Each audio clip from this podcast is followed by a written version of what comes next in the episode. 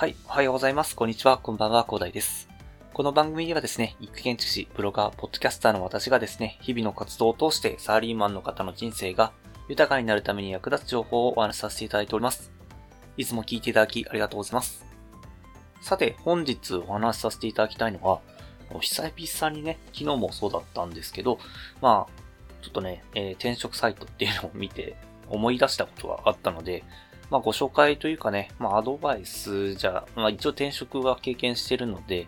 まあ、これからちょっとね、まあ、転職したいというふうに考えられている方に対してね、えっ、ー、と、ちょっとね、まあ、これだけは気をつけといた方がいいよということがありましたので、まあ、お話しさせていただきたいなと思ったんですよね。まあ、まず転職はですね、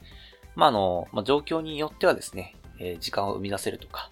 あとね、まあ、ちょっと環境を変えるというところがあってね、まあいいことだと私は思いますので、まああんまり繰り返すようだとまずいかもしれないですけど、まあ転職自体は悪いことじゃないと思いますのでね、私はいいと思います。私もね、前職から転職したことでね、えー、だいぶ時間もできて、いろいろ自分の好きなこともやれてね、えー、かなりね、人生の充実っていうか、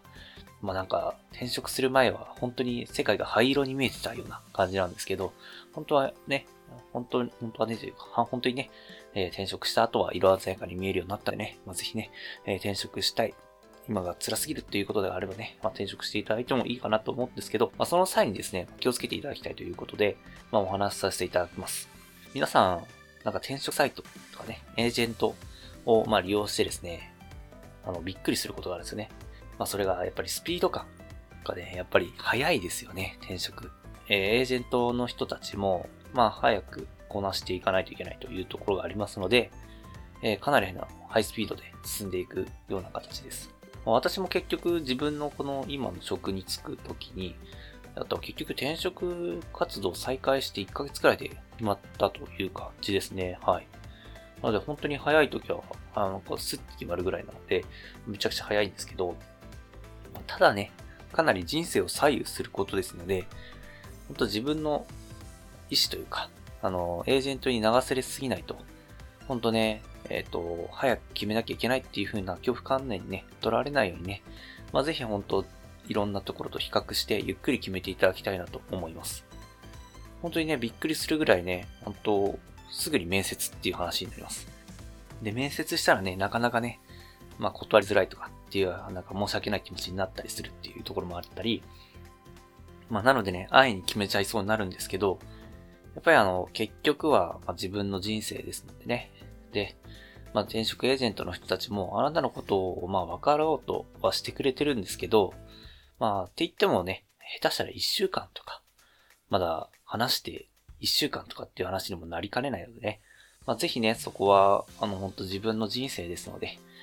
まあ、エージェントとかに流されすぎないようにね、ゆっくり決めていただければと思います。まあ、エージェントの人たちもね、あの収入がかかってるんで、まあ、一生懸命やってくれますかね。えー、あんまり急がないようにね、自分の人生、ちゃんと決めていきましょうというところですね。まあ、だったら、あの、エージェント登録しないで、サイトを見てみればいいじゃんっていう話もあるかもしれないんですけど、あの、エージェントに登録したら、したでね、あの、メリットはあるんですよね、やっぱり。やっぱ非公開求人っていうのを見れるのはいいですよね。エージェントの人が紹介してくれるのはやっぱり非公開ものが結構あったりするので、で、まあそこでね、え結構いい、えー、なんか求人があったりしますのでね、まあそこら辺もね、え上手に活用しながらね、えー、まあ自分の職場っていうのをね、えー、決めていっていただければと思いますね。まあ、転職することでね、人生がもっと楽しくなればですね、えー、よりね、自分の活動というところにもね、え視点を、というか重点を置いてね、活動できることもありますのでね、えー、まあそういう選択肢もあるんだよというところでね、あんまり辛い状況にあるんであれば、そういう視点もちゃんと気をつけた上で、取ってみてはいかがでしょうかということでね、まあ、久々にね、ちょっと転職のことを思い出しながらね、お話しさせていただきました。では、最後にお知らせだけさせてください。この番組ではですね、皆さんが困っている悩みとか、話をしい内容など随時募集しております。ヒマラヤで聞いていただいている方は、コメント欄や Twitter の DM などでどしどし送ってください。Twitter とかのリンクは概要欄に貼っておきます。他のプラットフォームでお聞きの方はですね、Twitter で DM をいただけると嬉しいです。アカウント ID はですね、アットマーク、アフター、アンダーバー、ワーク、アンダーバーリソで、スプレがですね、アットマーク、AFTER、アンダーバー、WORK、アンダーバー、REST です。どしどしお待ちしております。それでは今回はこんな感じで終わりにしたいと思います。このような形でね、皆さんの耳だけで役立つ情報をゲットできるように、死に物狂いで情報をゲットして、毎日配信してきますので、ぜひフォロー、コメントのほどよろしくお願いいたします。では最後までお付き合いいただきありがとうございました。本日も良い一日をお過ごしください。それでは。